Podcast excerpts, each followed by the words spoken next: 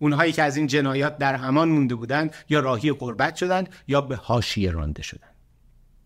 انقلاب و یا ائتلاف شومی که نه تنها ملتی را آواره و گرفتار کرد بلکه بسیاری از بانیانش رو به بند کشید و به دار آویخت و یا به بدترین نحو ترور کرد.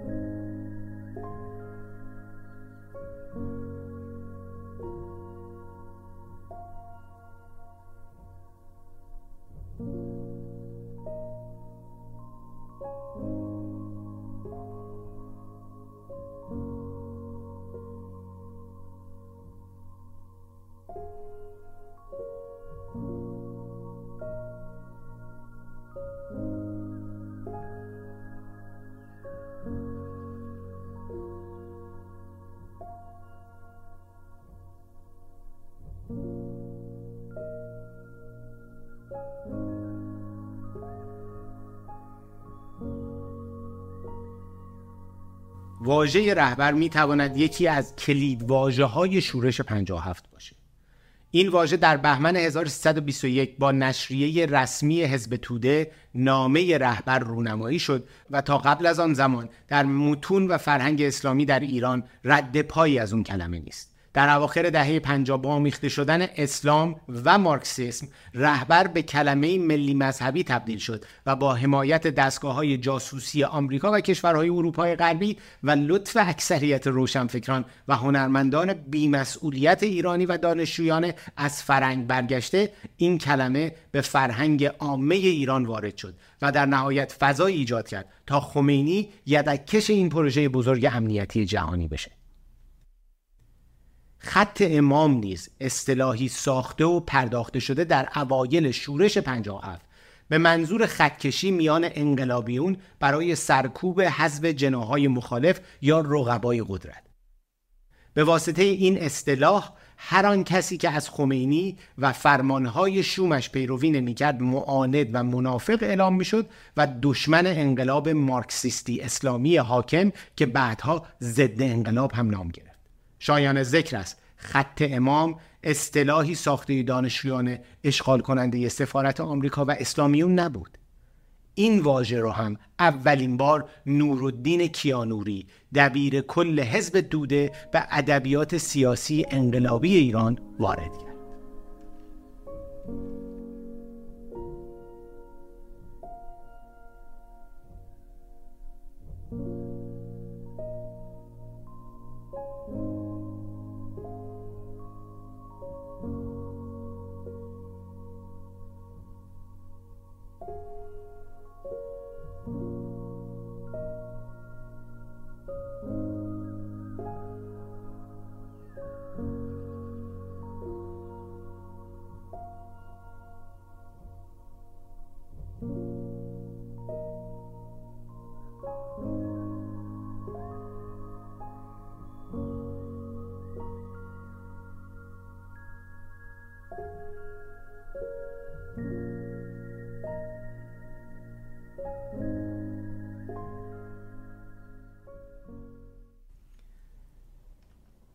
تاریخ انقلاب لحظه های خاص و عجیب زیادی به خود دیده است.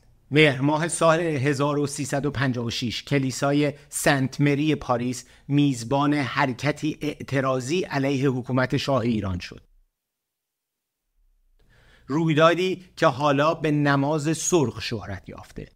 اتحادی بین روحانیون و مارکسیست های ایرانی به ظاهر ضد مذهب در کلیسای مسیحی در فرانسه و خلق یک تصویر عجیب تصویری تاریخی از یک هفته اعتصاب غذای اعضای حزبهای اسلامی و مارکسیستی در کنار هم و شروع بزرگترین ائتلاف برای براندازی حکومتشون.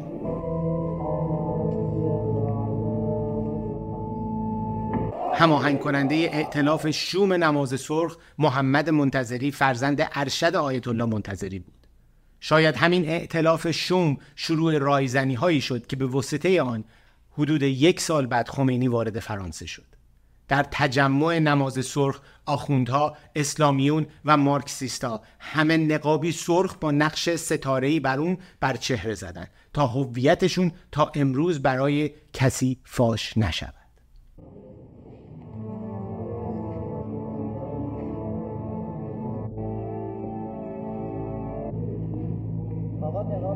این جریان اطلاعاتی امنیتی پنهانسازی هویت بسیار شبیه به هویت مخفی انقلابیون خارج نشین حال حاضر در فضاهای مجازی است. شاید عدهای دوباره نقشه هایی برای فردای ایران کشیدند که به موجب اون هویتشون میبایست بر همگان و تاریخ پنهان بماند.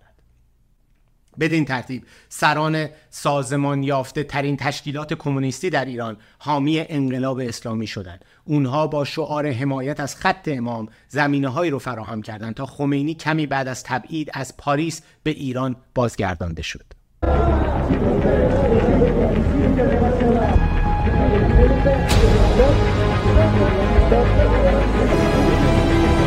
If you quiet, please. Now the, uh, okay. Only if you keep quiet you will hear me. Now that Ayatollah has made the following statement in the occasion of his departure. Now that after four months of my temporary stay in France, I am living here to serve my country. I found it necessary to thank the French government for providing security measures and freedom of expression for me.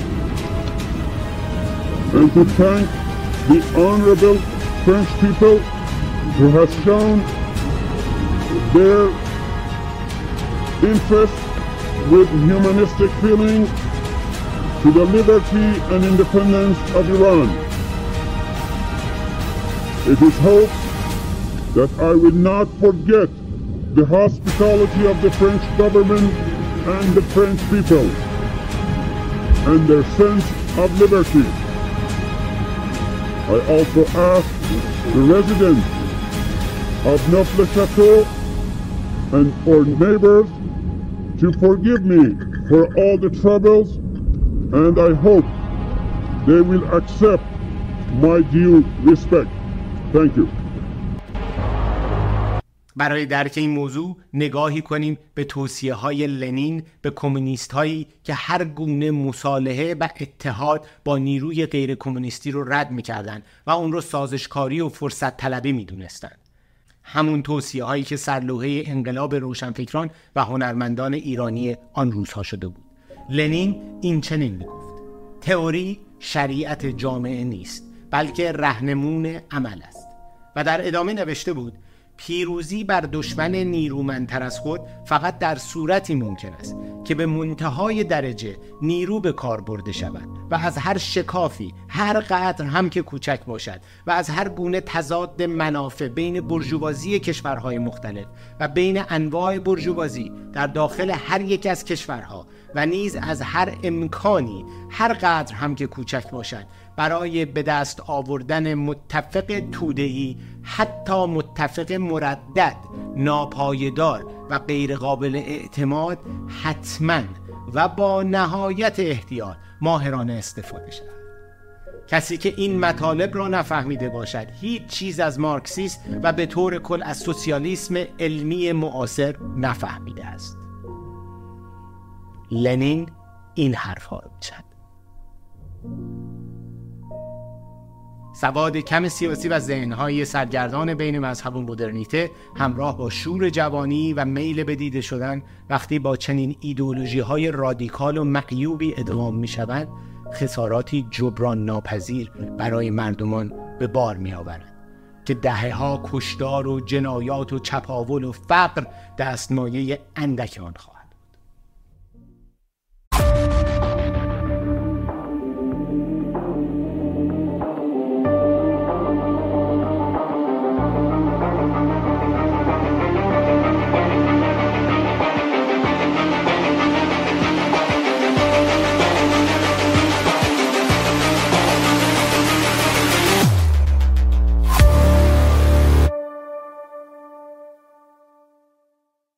اما شوروی و آمریکا کجای این داستان بودند این ساده انگاری است که بازوی عملیاتی ابرقدرت همسایه شوروی و رقیب آن آمریکا این موقعیت طلایی پیش آمده را ندیده گرفته و به فکر منافع و سوء استفاده از پیش آمدها نباشند.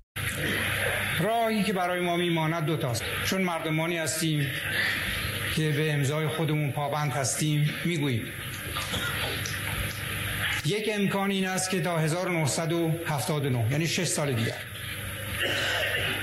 کمپانی های موجود به کارشون ادامه بدهند به شرطی که درآمد هر بشکه نفتی که به ما می‌رسد از درآمد ممالک هم حوزه ما کمتر نباشد. به شرطی که قدرت صادراتی ایران به 8 میلیون بشکه در روز برسد. و اگر فاصله ای که حالا تا اون رقم هست پر نشود خود ما خواهیم کرد و خود ما می‌دانیم با اون نفت اضافی چه بکنیم. در 1979 قرارداد خاتمه پیدا خواهد کرد و شرکت های فعلی در اون ردیف بلندی که بعد خواهد ایستاد و مشتری نفت ایران خواهد بود بدون هیچ مزایایی مثل دیگری باید بیان صف بکشند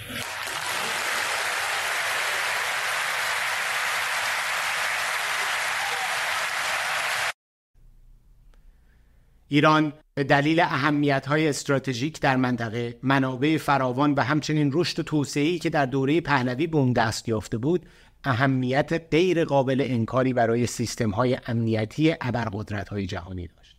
سران متفقین که بعد از جنگ جهانی دوم ایران رو به عنوان یکی از بازنده های جنگ به تصرف خود آورده بودند با نگرانی از عاقبت این رشد و توسعه به دنبال از دست ندادن قدرت نفوذ خود بر سیاست های ایران بودند. از این روی برای تسخیر دوباره ایران روسها ابتدا با مارکسیست و کمونیست و توده آمدند و آمریکایی ها هم اسلامیون رو به اون اضافه کردند. این یعنی علاوه بر قشر هنرمند و به اصطلاح روشنفکر عامه مردم نیز به این جریان پیوستند. روسیه، آمریکا، معتلفین غربی و عربها که هر کدام به نوعی از پیشرفت ایران و کنترل شاه بر قیمت نفت و خاورمیانه ناراضی بودند به اتفاق به براندازی او فکر می‌کردند. رد پای این همبستگی امروز از هیچ کس پنهان نیست. شاید یکی از نقدهایی که به محمد رضا شاه پهلوی وارد باشد فاصله گرفتنش از هر سه قدرت جهانی آمریکا، انگلیس و شوروی در مسیر توسعه ایران بود. But do you understand sometimes the slight dilemma that some Western leaders feel about a very close relationship with your government when there are some in America and in Britain too who feel that your regime is undemocratic. How do you respond to that? Well, I respond to that by saying that your regime are not more democratic than ours because in the name of democracy you make things that we are horrified about it. There is no equality between people. There is more difference of uh, standard of living and wealth between uh, your people than our people? Is that so? Well, just look how many billionaires you have and how many poor people you have. Here, the wealth of the country, at least we are subsidizing five items of food. All the education is free throughout the, the university. We are even paying pocket money to the students. But nevertheless, you make a point about the difference in wealth between billionaires, perhaps in Britain and America, and the poor. I would suggest to you there are also very rich people in Iran and very poor people in Iran. But isn't the point um, that In the old days, you, British, and others who had influence here, you could change the prime ministers as you wished. Are you sorry for that time that you have lost? Do you want the same thing? To manipulate our internal affairs? We won't let you. محمد رضا شاه پهلوی می توانست رابطه خود را با آمریکا که سابقه بهتری در حمایت متحدانش داشت حفظ کند همانطور که عربستان سعودی، امارات و بسیاری از کشورهای رو به توسعه طی نیم قرن گذشته کردند تا ایران اسیر چنین سرنوشت شومی نمی‌شد. امروز می‌دانیم که رشد و توسعه در خاورمیانه بدون دوستی با ابرقدرت‌ها خیال خامی است که تحقق نمی‌یابد. چپهای سازمانی، حرفه‌ای و دور دیده با برنامه های دقیق و کمک روشنفکران و هنرمندان و ساده لوحان محبوب مردمی چرخش عجیبی به سمت حرکت سیاسی با روکش اسلامی و با شعار رهبر ما خمینی کردند تا فتنه 57 را به نتیجه شوم خودش رسوندند. تمامی اونهایی که ادعای دروغین مبارزه با ظلم و ستم و محدودیت در ایران دوره پهلوی رو داشتن بدون هیچ غیبتی در صبح 23 بهمن 1357 به دور میز قدرت نشستند. مدتی نگذشت تا این جریان ویرانگر شروع به پاکسازی کرد و عدهای از همین به اصطلاح روشنفکران و فعالان و هنرمندان ضد انقلاب نام گرفتند. و با روش های گوناگون حذف شدن. حضور مردم در صحنه دشمن را اونقدر ناراحت و عصبانی کرده که می‌خواهد این حضور را با شکل بدی پایان بدهد. اینجاست که ما باید هوشیار باشیم. این گروهک هایی که امروز به نام دفاع از فلان و بهمان یا به نام حمایت از خلق جان مردم را تهدید می کنند اینها از نظر ملت و از نظر تاریخ و از نظر اسلام محکومند. اولا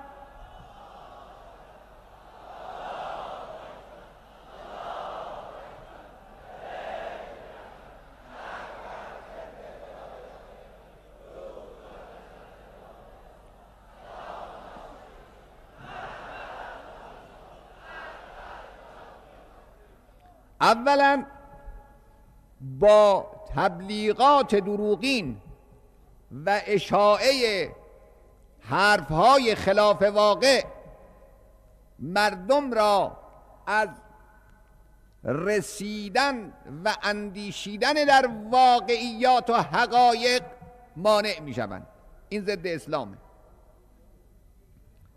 ثانیاً با مردم بیپناه روبرو می شوند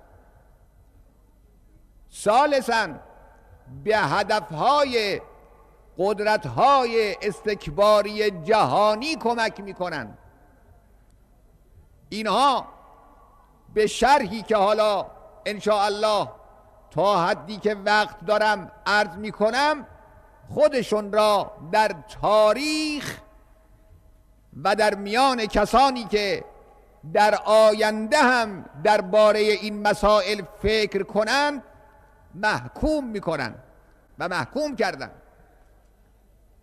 من در این فرصت به مناسبت این که می‌دانم عده کثیری از این افراد ساده لوحی که در دام تبلیغات آنها افتاده اند از حقیقت خبر ندارند به گوششون نرسیده است در این تریبون مقدس دو سه خطاب می‌کنم. چون این جوانهایی که در رابطه با مسائل هفته گذشته تعدادی به وسیله دستگاه های قضایی بازداشت شدند وقتی برای بعضی از اونها مسائل بیان شد متنبه شدند و لذا آزاد هم شدند.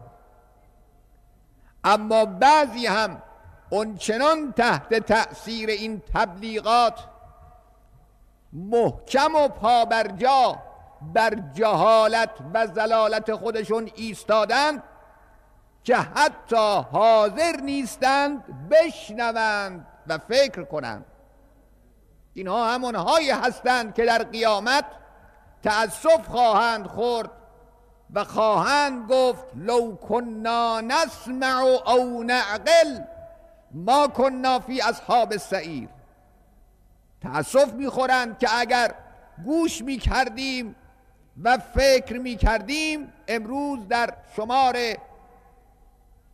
اصحاب دوزخ نبودیم. اونهایی که در طی سالهای ابتدایی و جنگ حذف نشدند در دوره های بعدی به خودی و غیر خودی تقسیم شدند. آرام آرام.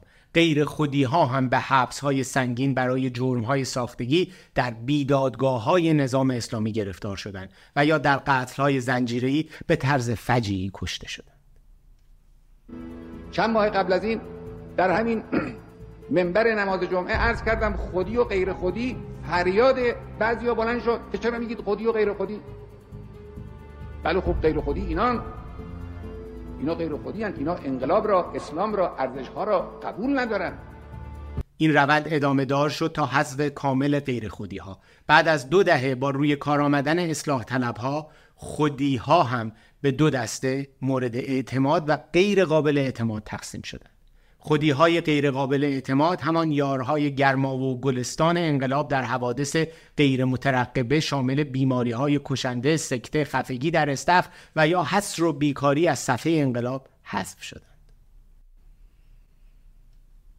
این خودی های غیر قابل اعتماد عموما آنهایی بودند که در سال 57 از عقاید محکم خود به سادگی گذشتند و به خط امام پیوستند و تغییر لباس و چهره دادند. خیلی از همینها با گذشت کمتر از دو دهه به قالب اصلاح طلبی در آمدند و بر عمر این حکومت مردم کش افسودند.